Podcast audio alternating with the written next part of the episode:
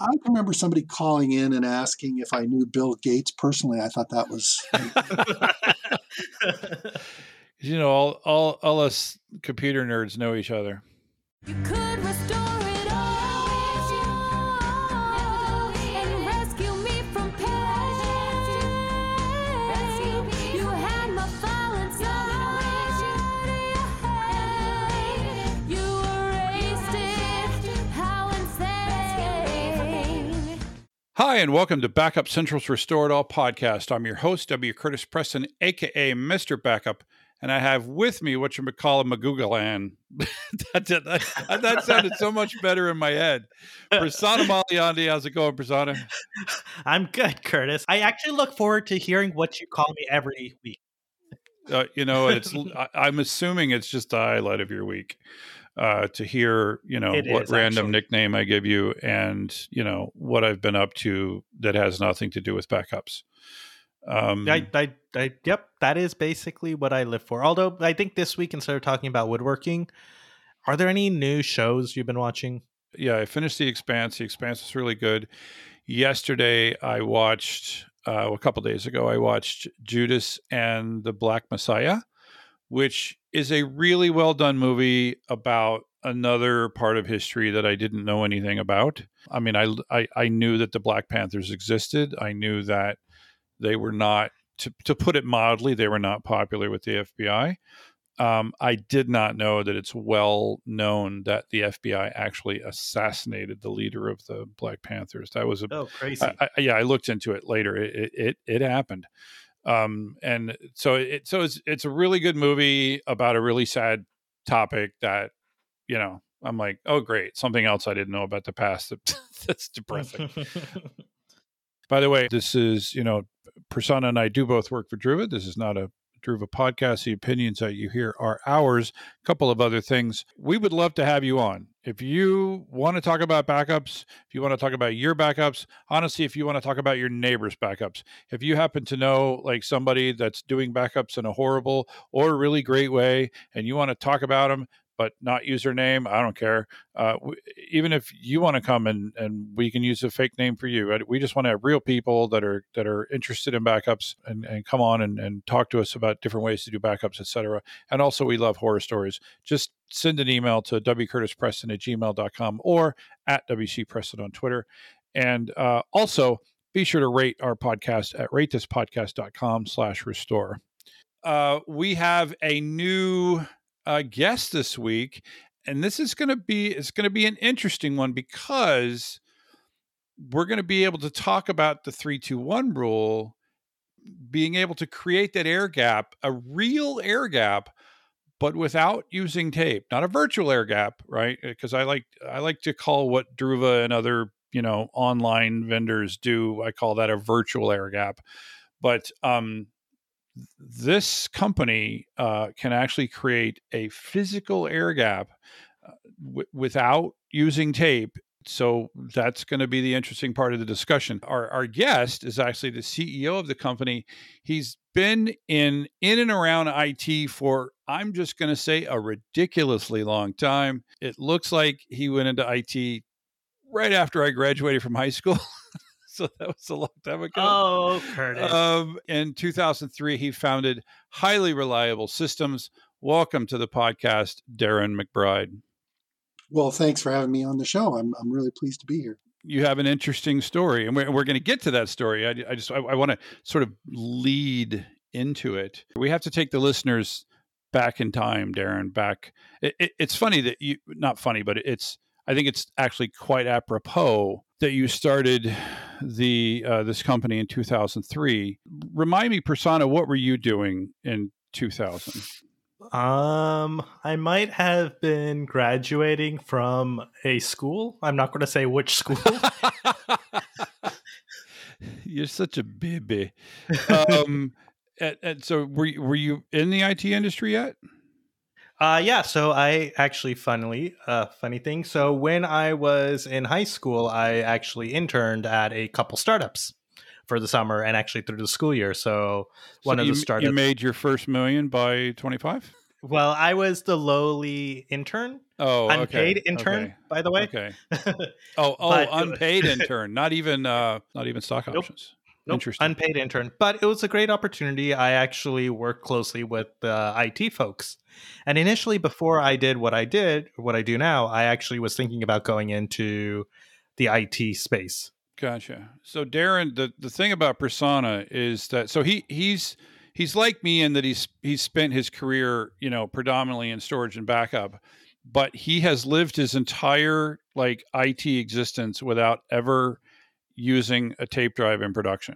Can you believe that? I've never used tape. I've used a, a jazz drive. Yeah, drive. The jazz drive is that you remember well, that, the, that, that dates you in and of itself though. That's, that's why uh, you must have been old when you used it. I, I, I missed a quote. What was it? What did you say, Darren? The jazz drive, I think, dates Prasanna, you know, yeah. by itself because that's, uh, it must have been old when he first used it. Yeah, not exactly the newest piece of technology. So, Darren, we have to take a, a lot of our listeners are, you know, they're not longtime I T practitioners. And so they don't really know why your company came to be, what it was like with tape back in the, you know, the end of the the last century, basically, as I was writing my first book, actually, because I finished my first book in nineteen ninety-nine. The thing that I remember, because I started my career, obviously, everybody did back in, you know, at that time frame, all all backups were done to tape. Right, we had we had D D S, we had uh, uh, Exabyte eighty-two hundreds, we had uh, we were starting to have D L T. Uh, I don't remember if I don't think L T O. Do you think L T O was was on the scene in two thousand? Yeah, it, it it was. I don't remember if it was L T O one. Some of these generations of these tape drives were just flat out unreliable. They just mechanically were garbage. Right, we we can just we can acknowledge that. But as they got better in subsequent generations, the drives actually got quite reliable. But at the same time, what happened was the drives got faster and faster and faster. And so you had this tape drive that wanted to go fifty to one hundred megabytes per second. And meanwhile, I have a I have this piddly little incremental backup that's running at like one or two megabytes per second. And so you had this fundamental mismatch of technology. And so you had drives wanting to go one speed, the backup can only go one speed. And The, the, the mismatch between that created this this push and pull that created this problem that we call shoe shining, where the tape, tape, the tape drive is constantly speeding up, writing a tiny bit of data, then backing up and then speeding up again. And just the tape is going back and forth, back and forth, kind of like the way you shine a uh, pair of shoes. And as a result, that created more unreliability amongst the tape drives. But at the same time, we didn't yet have the cloud and and widespread deduplication. We did have deduplication. I do remember talking to a little company called Undo with two O's back in um, that that same time frame, ninety-nine, two thousand. Uh, that company changed their name to Avamar uh, and subsequently got uh, acquired by E M C. So we had dedupe, but it wasn't it didn't, hadn't really taken off yet, and we certainly didn't have the cloud the way we have today. And still, we we had this this need to to get backup, and more specifically, to get offsite backup because of my favorite rule, the three two one rule. You know, three versions of your of your backups on two different media, one of which is somewhere else. And Darren, you guys um, suggested a, a very different approach to that problem. So why don't you tell us what you did back in two thousand three? Well, as you've stated, the tape backup world, you know, you were trying to put data from a random access device, which was your hard drive, typically in a server, and you were trying to put it on a streaming media. And, you know, it, I became so frustrated with the number of small business clients that had problems with their backup. Mm-hmm. And even had the embarrassment a few times of having sold a backup system to a client only when it was really needed to to be unable to restore, or to spend entire weekends trying to restore backups. You know, when we we were supposed to have multiple copies, multiple media. Either the media hadn't been swapped out or some failure had occurred along the way. And, and you know, you have to remember our client base was typically one hundred user networks and below. So in some cases, they didn't have an I T person that was watching regularly. And at that time, the concept of a managed service provider really wasn't a thing where we're managing and, and watching anything remotely, because the internet still hadn't really taken off. So, you know, the, we came up with the with the concept. We were so frustrated with tape that we felt that a removable hard drive, even though a removable hard drive had its own set of problems, right? Because you're moving something that was intended to be mounted permanently in a server environment. But we found that those hard drives were heads and shoulders above tapes in terms of being used as a removable media. And so we put them in a Uh, removable enclosure. We gave the customer permission to to swap the drives on a regular basis, and that became um, our claim to fame. Was one of the early uh, backup methods that simply removed the tape from the equation and replaced it with removable hard drives. And what was your uh, what was your website or your famous website that you had back then? we we were using as our marketing way, website tape sucks dot com. And it became somewhat a, of an industry joke. It was a little bit in your face compared yeah. to the competitors who were, you know, a little more staid I B M types. And we were a young, plucky company that that wasn't afraid to say it. And so the company was Highly Reliable Systems, but we became known as the tape sucks dot com guys. Right. Uh, yeah, uh, the, uh, of course, that that that phrase, you know, it got picked up as Data Domain's main market slogan, right? There, theirs was Tape Sucks, Move On, right? Sadly, I, right. I, I just noticed that uh, tape sucks dot com is not even, it goes nowhere at this point.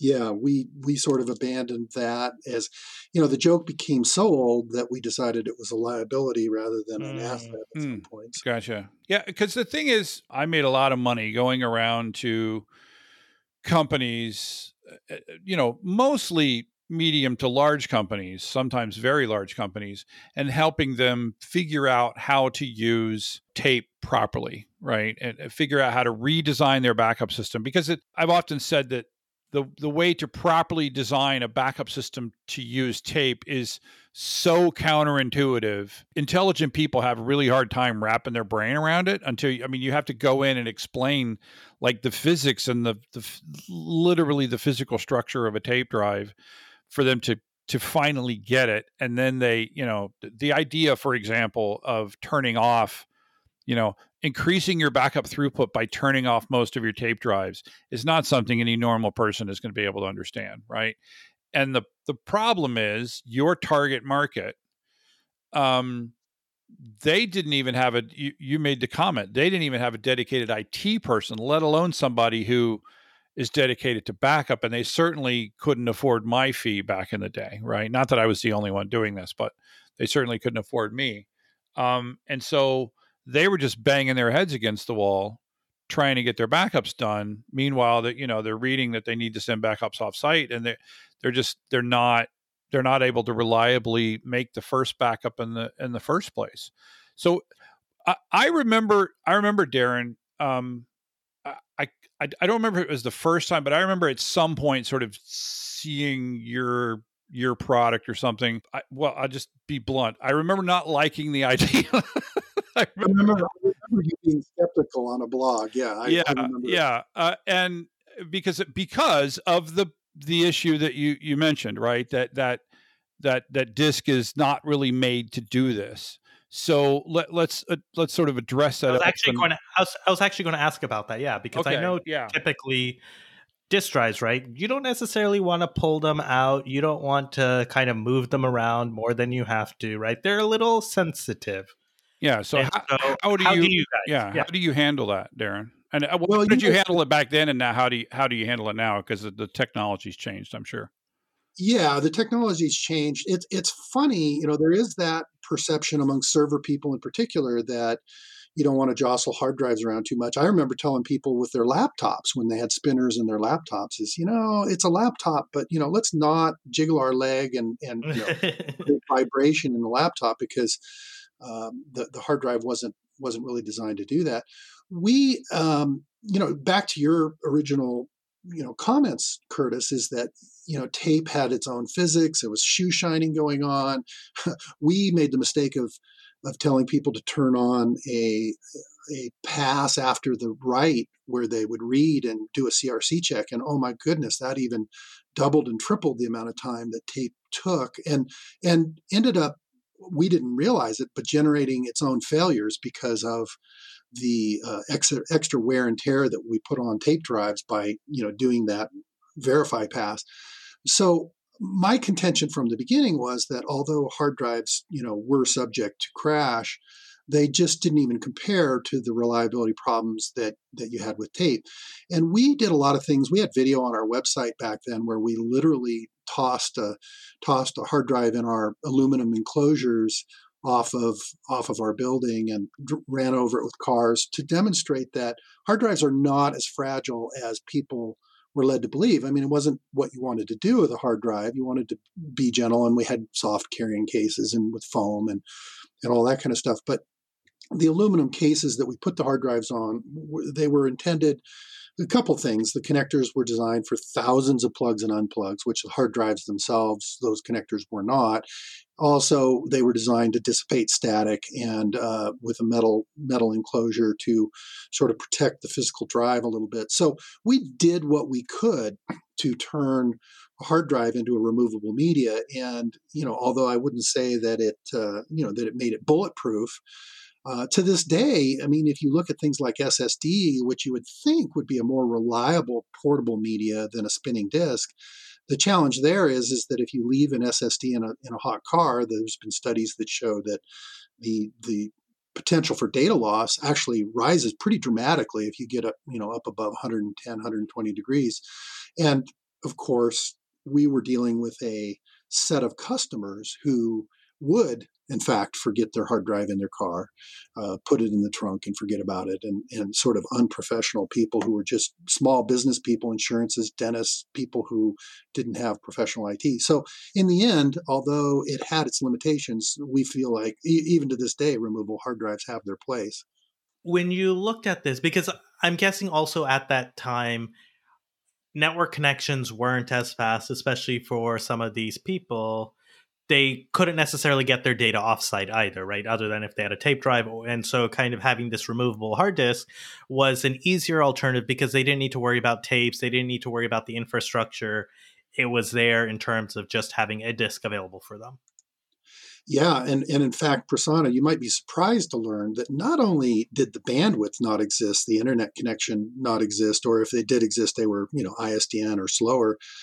Um, we literally, we started the company with direct attached storage, meaning that we were plugged in using things like U S B, um, using um, connections, because we found that the performance was actually higher than the than the Ethernet performance. Now we've gone to all network attached storage devices, but there was a period of time where bandwidth was such an issue. There was no deduping. There was a lot of, um, you know, a huge volume. And so just the transferring the data over a local area network was even an issue.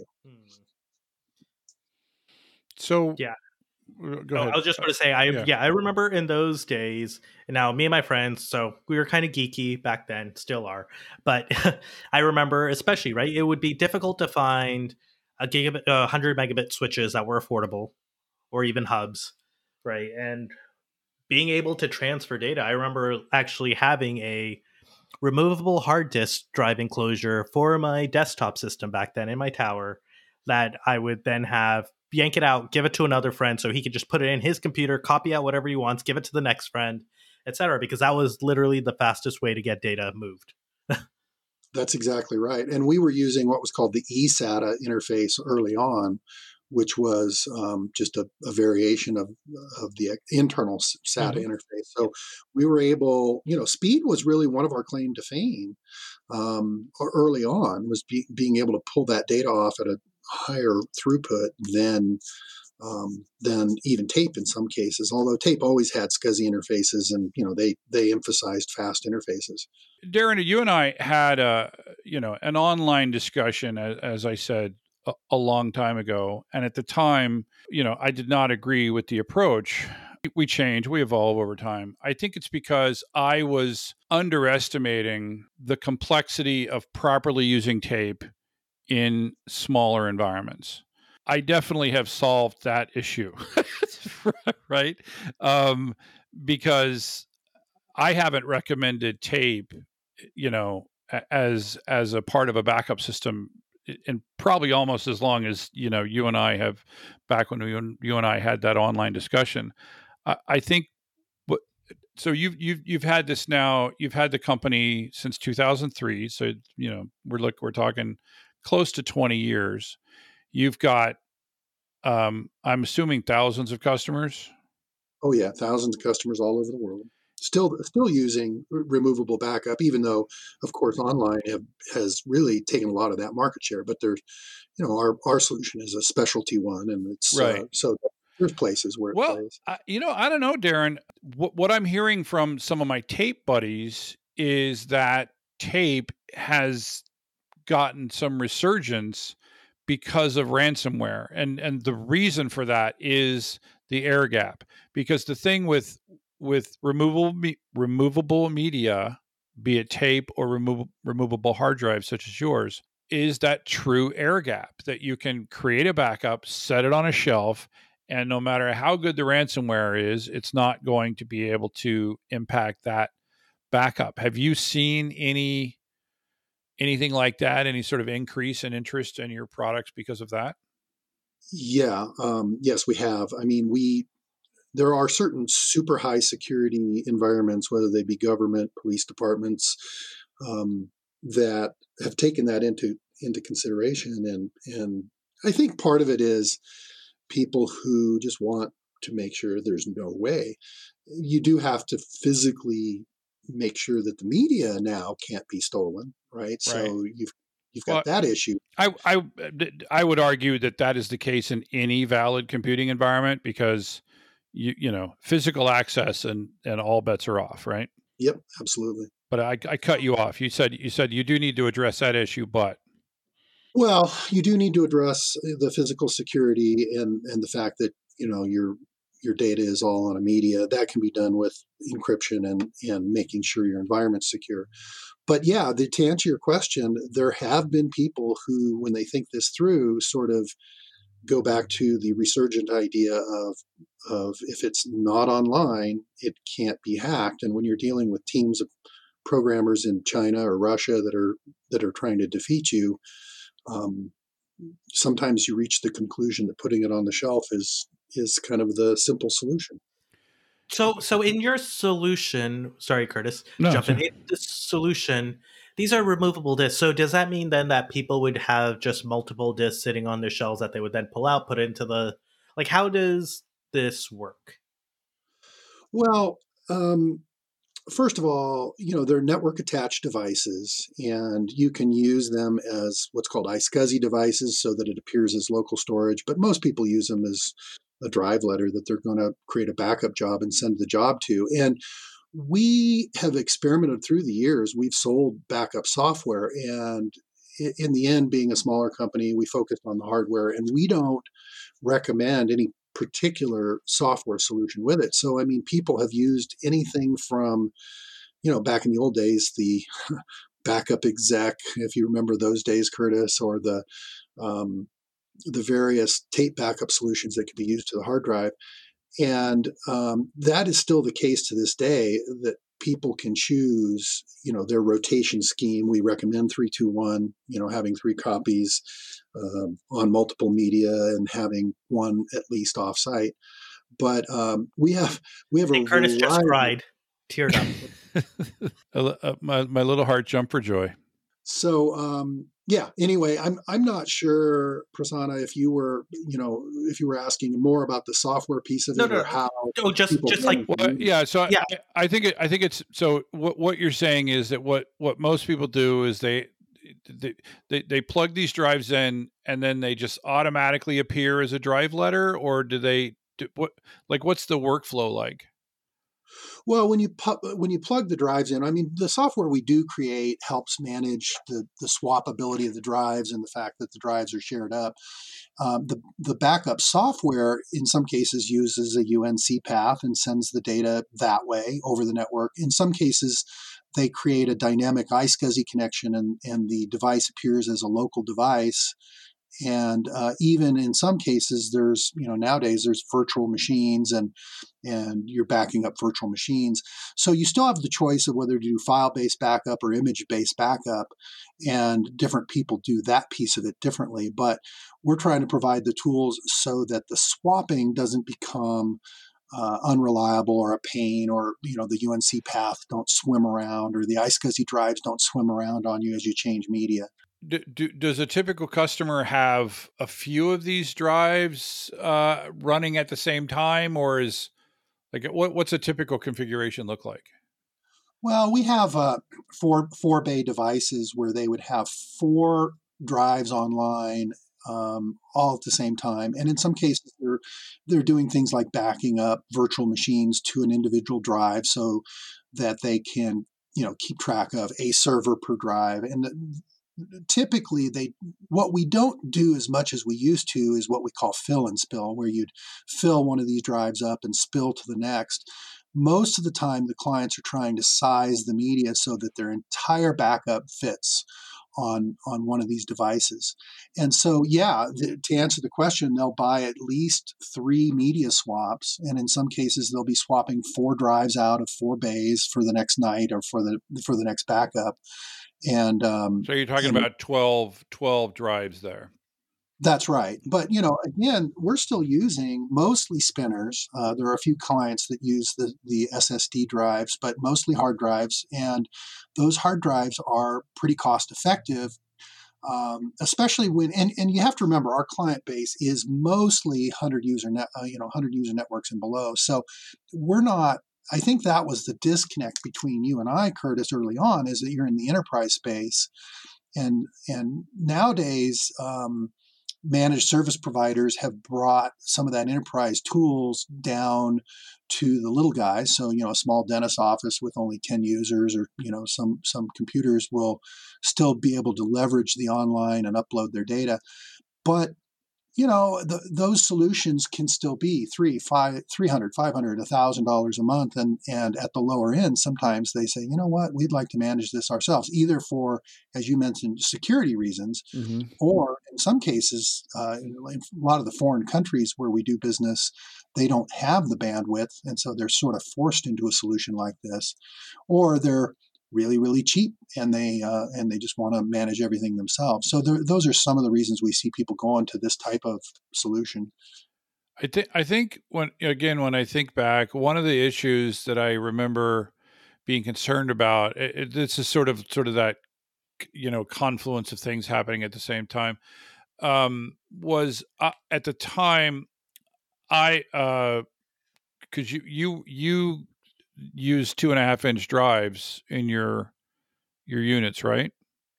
Uh, we had we had a series of those that was called the M PAC units. We've actually kind of uh, most of our stuff at this point is three and a half inch drives still, and it's because what we find when when our customers reach out to us, they'll ask questions like, "Do you have the sixteen terabytes yet? Do you have the twenty-two drive yet?" And, right. and it's like three and a half inch form factor yeah. is where the formats exist.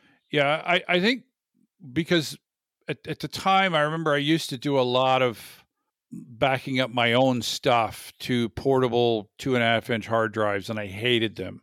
Like that's where I lost so much of my data because I found these quote unquote portable drives not being very reliable. Now, mind you, I wasn't in a hardened facility, um, but you know, I also know these drives have gotten more reliable over time, and it sounds like for a price performance situation, you know, you you've gone. Is it? Are you pretty much exclusively three and a half now, or?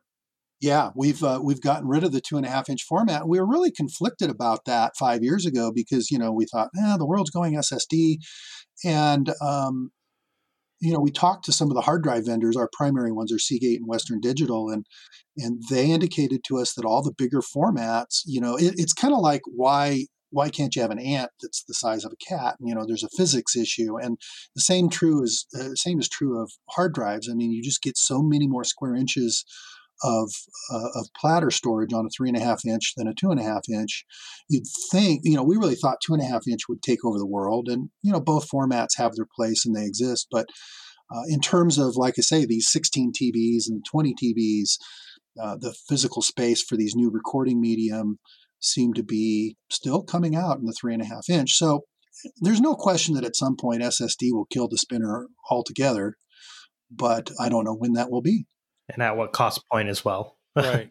And the other thing, when you're, when you're selling, again, for the space that you're selling into, the cost of the, a, a tape, like a tape and a tape drive, or let me rephrase that.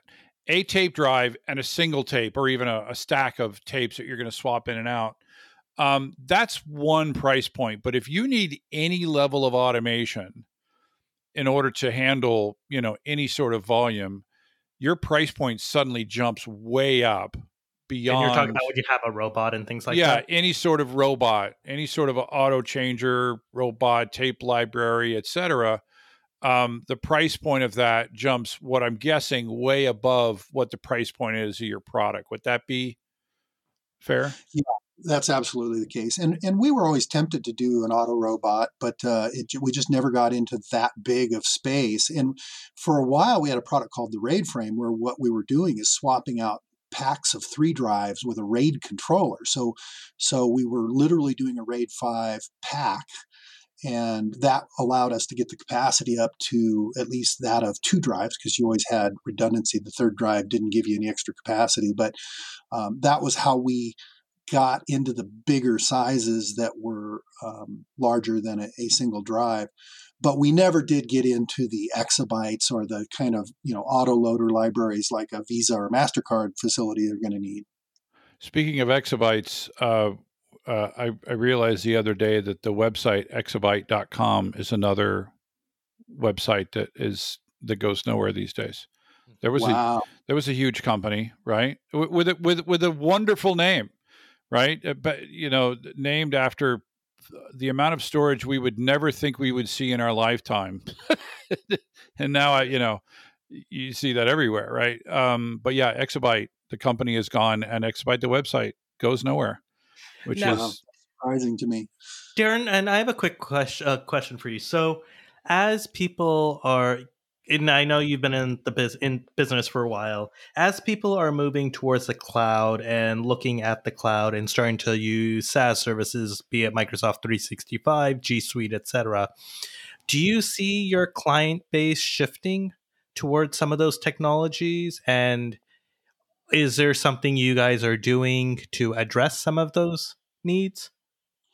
Uh, yes. So obviously, as more data lives in the cloud, um, you know, we we start talking about reverse cloud backup, right? So everything you have is is in a cloud, and wouldn't you like to have a local copy of it? And so some of the software tools to be able to do that, to back up an Azure, or to back up a Office three sixty-five environment, um, most of those tools are cloud to cloud. So if you go out there and look at, and I don't know if Druva has, you know, specific software to address this, but I, there, there are some cloud to cloud backup providers. And the theory is, is that, okay, if Office three sixty-five, it's not so much that Microsoft is going to lose your data ever. I mean, they're, they're pretty resilient, robust, but the cost of getting them to, you know, restore an old version or to care enough to get you what you need when you need it is such that some people are backing up the cloud. And I think that's wise. I I, I think, Curtis, you've had some articles about cloud-to-cloud backup through the years. And um, our approach is, we call it reverse cloud backup, which is, how about you have one device that you could put multiple passwords into? So you say user one has an Office three sixty-five license, and here's his credentials. User two has a Google license. Here's, here's his credentials. User three has um, data up on Salesforce. So, you know, what if one device could pull from multiple accounts and multiple sources, and then you could physically touch a device that had that data. So that's um, that's sort of a newer market for us.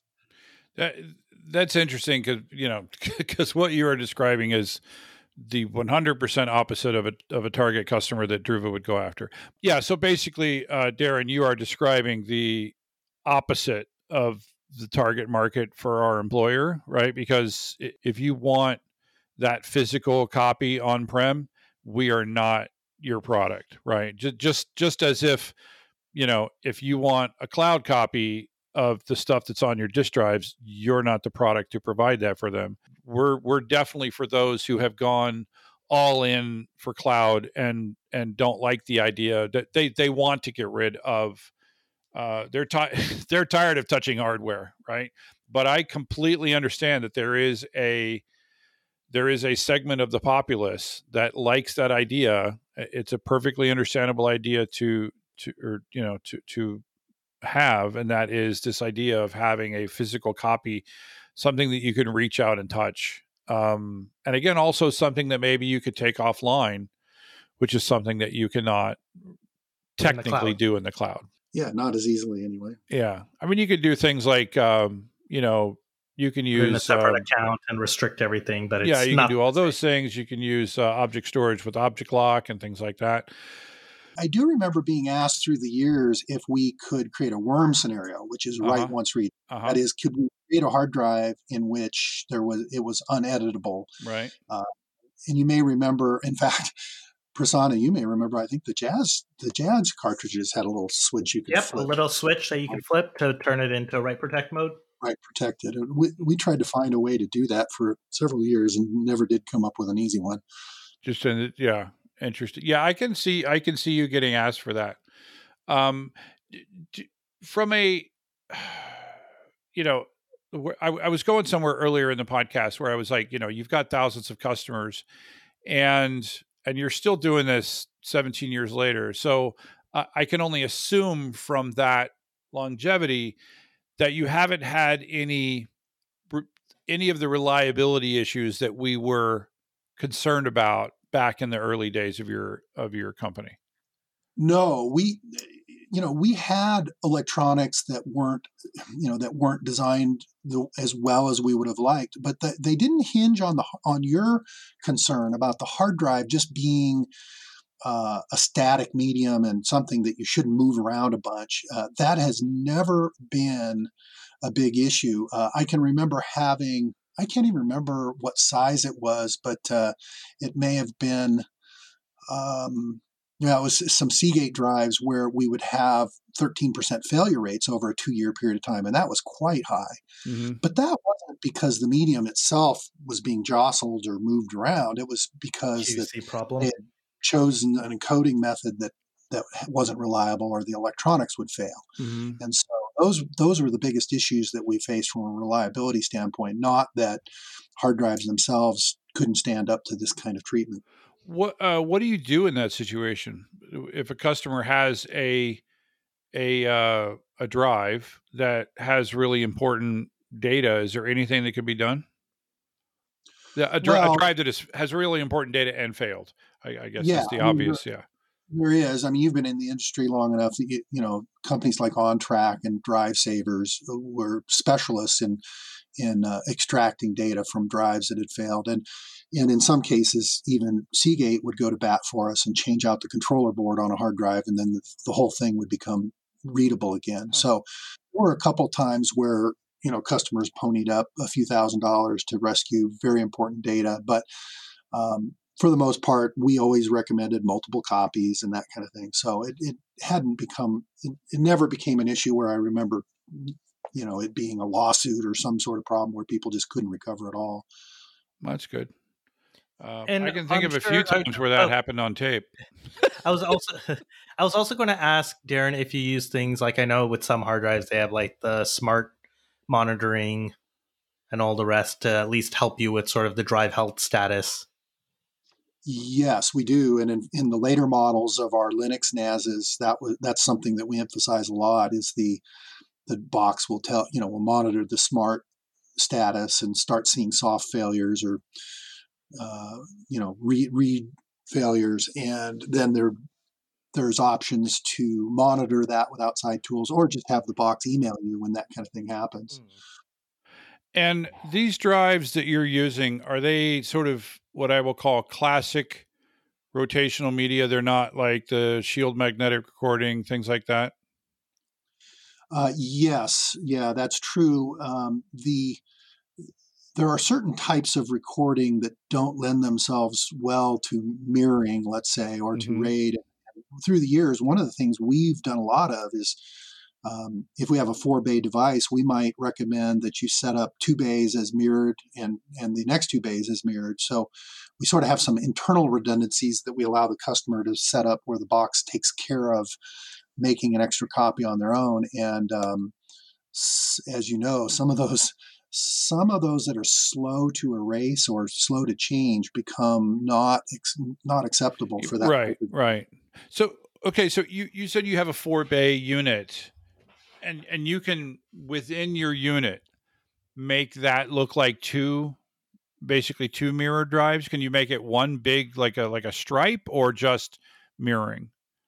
Um, right now, the just mirroring. We've actually gone away from the RAID five and the stripes, um, not... Not because they were unreliable in any way, just because the uh, we did everything in hardware, and the chipset from J Micron that used to allow us to do those stripes in hardware uh, dried up. So currently, everything we do is with uh, with mirroring. We don't amalgamate four drives together. Just it's just not productive from a backup standpoint to try to keep those as a set. You know, to keep one volume. Yeah, because if you're dealing with four drives, the difference between mirroring and, you know, RAID five is going to be like twenty-five percent, right? From an overhead, right? Because yeah. yeah, yeah. So yeah. I, I can understand that. Um, all right. It, Prasanna, is there anything that we haven't covered? I actually did want to talk about one thing. I know in uh, the little blurb you sent us about yourself that you were once a former radio show host. Yeah, I want to hear about that. Yeah. So, um, I was, uh, you know, I felt like we provided a great service to the community. I mean, our our radio station was fifty thousand watts. And so, it was, you know, it really broadcast all over Northern California and Northern Nevada. But uh, we did it on the weekend, so it wasn't high drive time or anything. And we really focused on answering questions. And um, I was the host alone for a number of years. And then I had a, a local technician join me. And that really helped. We were kind of before the era of Kim Commando, and and uh, I, I feel like she cheats because she, you know, has people research her questions now and and answers those, and we were doing it flat-footed off the cuff. In some cases, we had to be careful that we didn't get too technical because we'd have some farmer calling in to ask about his his uh, antivirus program, and and we'd go off on, you know, super technical tangents. So. Uh, but we, we, you know, that thing was on the radio for five or six years. It was, uh, I think, really popular. People like being able to have their technology questions answered, and probably a precursor to uh, hundreds of blogs that are out there now. That's pretty awesome. And so this would be like anyone who would call in with any of their technical questions, like you said, the farmer with an antivirus question, or. Yeah. And, you know, when, when you're doing that kind of show, uh, boy, I tell you, the questions that come, can come in, and probably out of left field too. You have to be able to say, "I don't know," and and then at the same time. But if I wanted to know, this is what the, you know, the angle I would go after, or the things I'd look into. So it was it was a lot of fun. Yeah. What was the most out there question that you remember getting? I remember somebody calling in and asking if I knew Bill Gates personally. I thought that was. You know, all, all all us computer nerds know each other. Um, yeah. But this will sound like a, a, a, a non sequitur, but Darren, are you aware of the T V show This Is Us? I have heard of that. I haven't watched it. Okay. And Prasanna, you don't watch. I think we've talked about this. Yeah. So the most recent episode, it, it's it's it's like a lot of shows right now where they've they've incorporated COVID into the into the plot.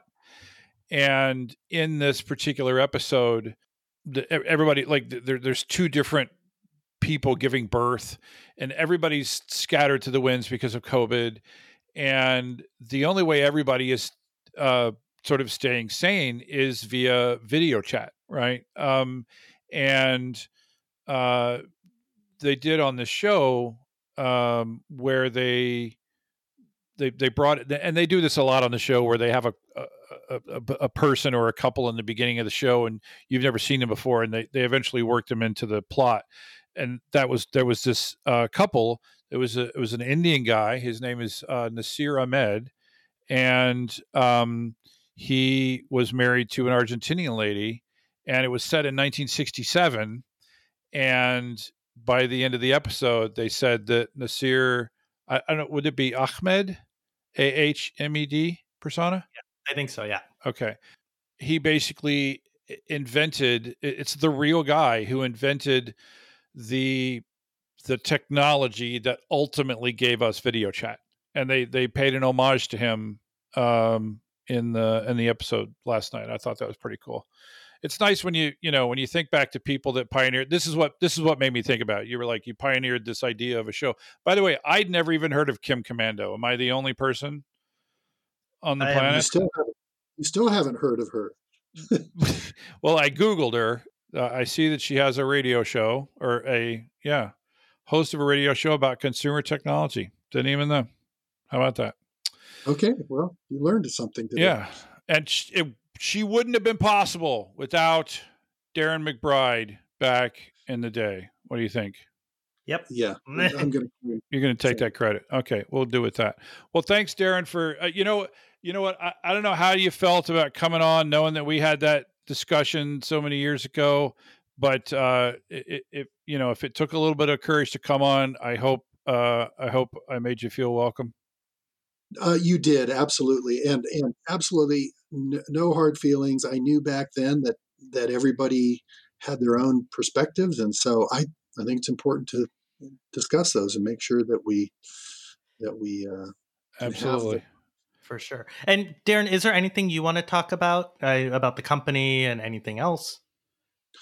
Uh, n- nothing that we haven't covered. I mean, obviously hi-rely is still, you know, around. We're still making backup devices. You know, it's a specialty item. So if any of your listeners are, are in those categories we discussed of being in foreign countries or without bandwidth or just wanting to have a local copy, know that we're here and we answer our tech support. And so you've got a device to go to. The website is hi dash rely dot com. That's it. Thank you. Okay. All right. Well, uh, thanks for coming on. All right. And thanks, thanks for having me. Thanks, Prasanna, for, uh, you know, asking your usual crazy questions about zip drives and jazz drives and everything else. Thank you, Darren, yeah. for putting up with me, my questions. Absolutely. It was a pleasure, guys. And uh, thanks to the listeners. And um, uh, hopefully you enjoyed this episode, and make sure to subscribe so that you can restore it all. There was a file, but I deleted it. Too bad your backup system isn't worth a spit. Finally, I needed your backup. You had a chance to fix it, instead it's all jacked up. See how alright I'm Facebook about you. Don't underestimate the things that I will do. There was a file, but I deleted it. Too bad your backup system isn't worth a spit. Emails from you remind me of when they keep me thinking that we could restore it all. Emails from you, they leave me breathless. I can't help feeling you could restore it all and rescue me from pain. You had my file inside.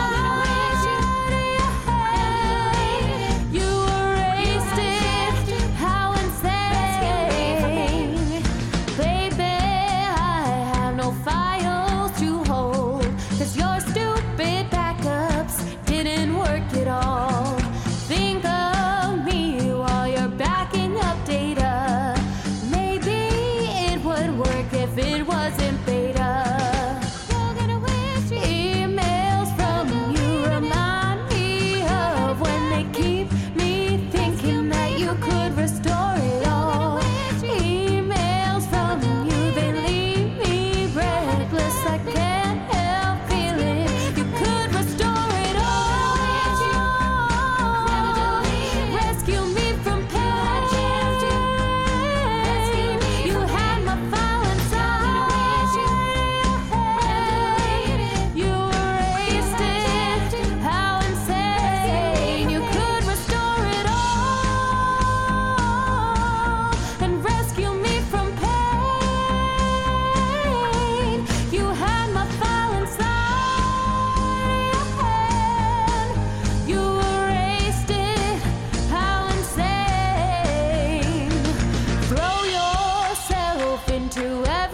backup run, hoping that just for once it'll be completely done.